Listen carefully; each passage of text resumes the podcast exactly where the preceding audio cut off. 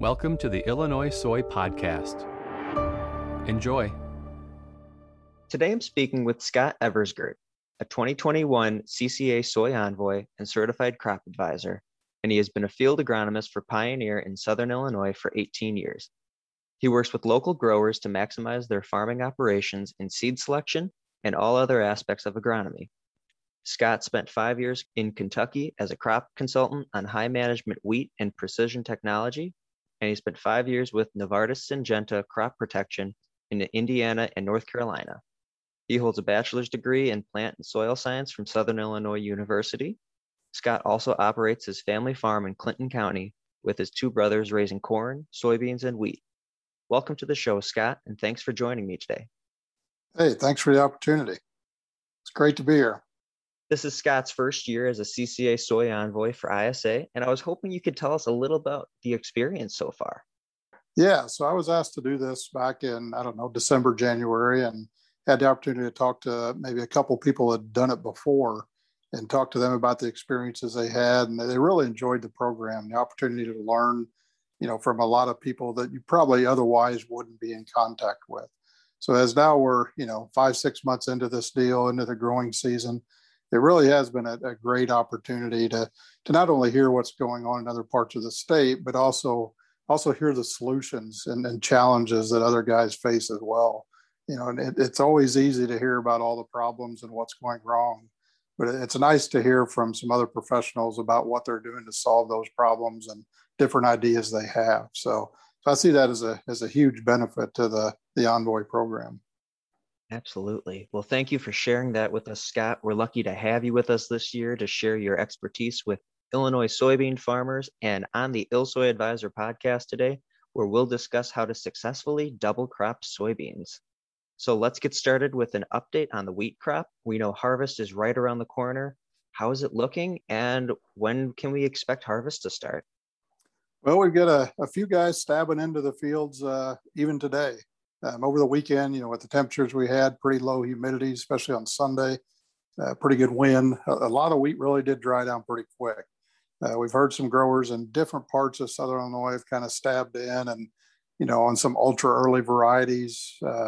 Moisture's there, even there, still seem to be, on the higher side in the high teens. But I think by the end of the week, we'll see that southern part of the state probably going pretty good. And as we know, that harvest line, so to speak, moves north at about 75 to 100 miles a week. So if they're starting down south late this week, by the middle of next week, we'll be up that I-64 corridor and then progressing north from there. As far as the condition of the crop, it looks very good. We were a little concerned. We had some challenges coming through the winter, some freeze alerts, things like that. Fusarium head scab we thought could be an issue. Really neither of those have panned out, and I think we're setting on an average to above average wheat crop. Well, that's great to hear. Thank you, Scott, for sharing that update with us.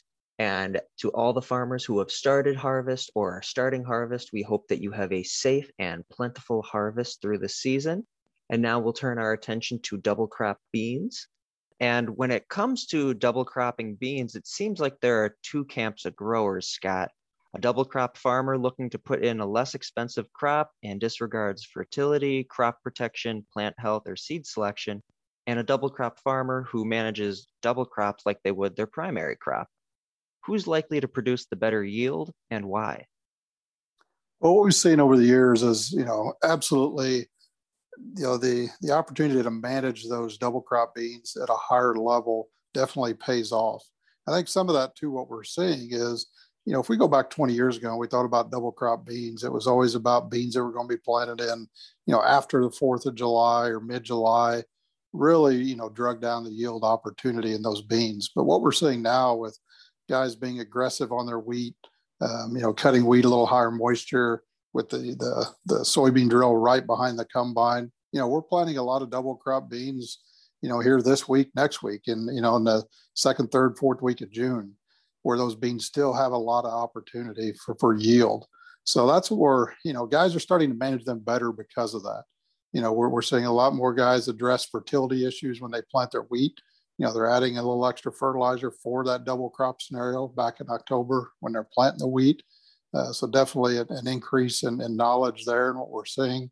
We're seeing a lot more guys, if opportunity presents itself, to use fungicides on double crop beans. You know, as we get into August, you know, these later beans, and typically the way our rain patterns have fallen, you catch a couple pretty good rains in August. You've gotten some good growth out of these beans. You know, guys are still applying fungicides and then getting some pretty good response, because there's no doubt that time of year disease is pretty prevalent out in the soybean field. So we're managing that way. You know, the other part that comes into this is soybean seed treatments. I know as we get later into the year, guys looking to cut costs, you know, they'll want to pull the treatment off the beans.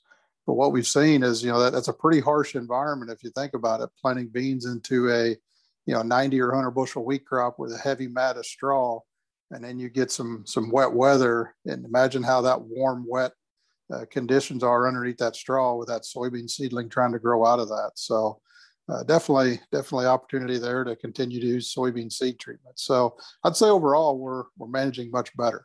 And we see a lot of guys really managing the double crop soybeans like they're managing some of their full season beans. And yields are responding.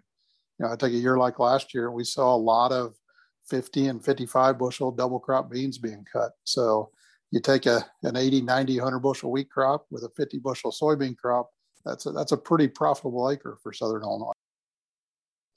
You mentioned how important seed treatments are to have still on the seed, but what about seed selection?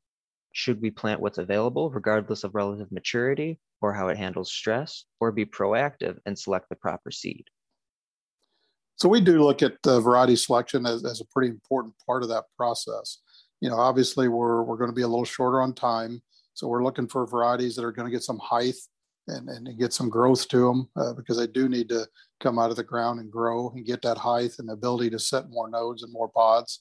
So that's definitely, you know, we don't want an extremely short variety that doesn't bush or something like that. So we'll look at those characteristics of variety and make sure we're planting varieties that have the opportunity to thrive in that situation.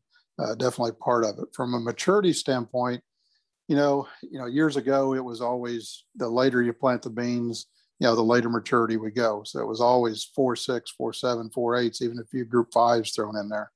Over the years, as soybean breeders have been able to, you know, change a little bit, and they've been able to manipulate those maturities down with better characteristics on drought, on lodging, on some of those things. You know, we're pushing maturities into that late 3.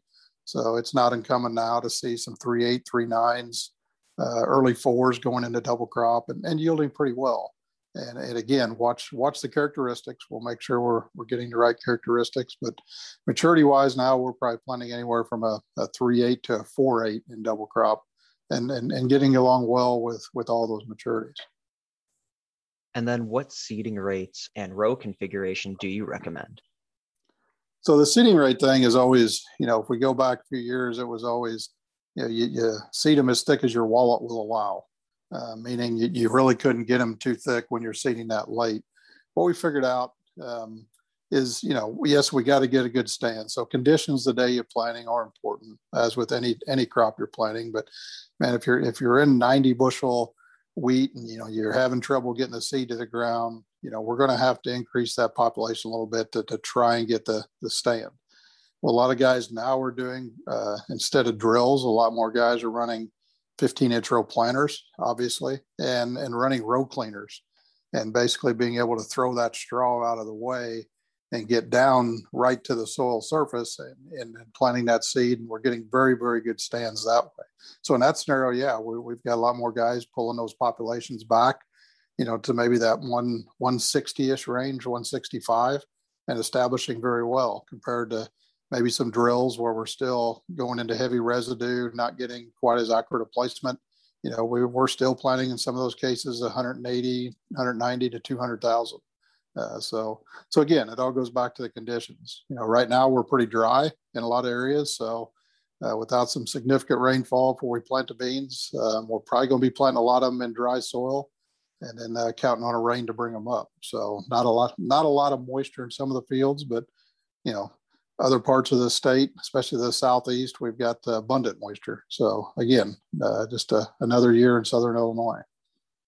You mentioned that weather and some moisture would help bring up the crop, but after the wheat crop just took off nutrients, what else can we do to support feeding that new bean crop? From a nutrient perspective, you know, mostly everything we've done was from a pre-plant standpoint back when the wheat was being sowed. So guys knew then their plans to plant double crop beans, and we added extra fertilizer then. There are some times we get into, late July, August, and some double crop scenarios of, fertility wasn't right, things like that. We may look at some foliar applications to try and correct some things, but for the most part, we're trying to do most of our fertility work for these beans, 8 months in advance before the wheat goes in the ground in the fall. You talked about fungicides a little earlier, which we also talked about on the last ILSoy Advisor podcast episode, and it sounds like double crop soybean fields are a good candidate for fungicide applications. Would that still be during R3 to R4? Yeah, we're looking at that same timing. R3 is that magic timing for fungicides on beans, and we'll keep that timing even into the double crop. So again, it's about, when we do get them seeded, if we get beans seeded this week, that's, not really that much later than what some of our full season beans are. Now, if we get delayed a little bit and get a weather pattern moves in, delays wheat harvest, we may get a lot of double crop beans planted 4th of July. Then we get into that type of scenario, and it's definitely pushes those beans back a little bit. But as we look at fungicides, again, it's that R3 timing, regardless of planting date. That's still the timing we're looking at. And really what we look a lot at there is what is the yield potential of those beans? If we're looking at 20 bushel beans for weather-related reasons, obviously, we're probably not going to spend a lot more money on them. But if we've caught some rains over the summer, we've got good stand establishment, weeds are out. There's no reason we can't be looking at 50 bushel beans. And at that point, a lot of guys have pulled the trigger at R3 and spend the money on fungicides. All right. And then my last question is just what considerations should be made to control weeds? And is it too late to spray some products? Yeah. So, definitely with the environment we're in today, growers need to be cautious of the labels. Some products have some cutoff dates in Illinois about when they can spray, when they can't. So we need to be cautious of those post applications of different products. So definitely have to keep our eye on that. Of course, these beans come out of the ground, they're growing fast, they get to blooming pretty quick. Most of our herbicide labels, again, are saying, R1, R2, R3, or possibly mostly R1 and R2 for the latest time you can apply herbicides to a lot of these products, a lot of these technologies. So yeah, it's very important to watch the labels. But obviously, as we get into double crop and get that late, we do have to watch it. And another thing we have to watch pretty consistently on these labels is we do get really late as, to the typical rotation is rotating these acres back to corn next year. So in 2022, these become cornfields. We have to really watch the labels on any type of residual products we might use in double crop as they could potentially carry over into the corn crop next year. So definitely, and again, keep a close eye on the labels and use your local advisories and resources to make sure you're applying the products that are doing what you need them to do and are not going to be too persistent into next year. Well, that's all the time we have today. Scott, thank you for joining us to share your experience and insights on double cropping beans to help growers maximize yields on these acres. Well, thank you for the opportunity today. It was good to discuss double crop beans, and hopefully here in the next 2 weeks, Mother Nature treats us well, and we'll have this wheat crop put to bed and the beans be in the ground. Again, that was Scott Eversgerd, a 2021 CCA Soy Envoy, discussing how to successfully double crop soybeans. If you're interested in learning more about this topic and other soybean management resources, visit www.ILSoyAdvisor.com. That's ILSoyAdvisor.com to learn more. This has been an ILSoy Advisor podcast. Thanks for tuning in.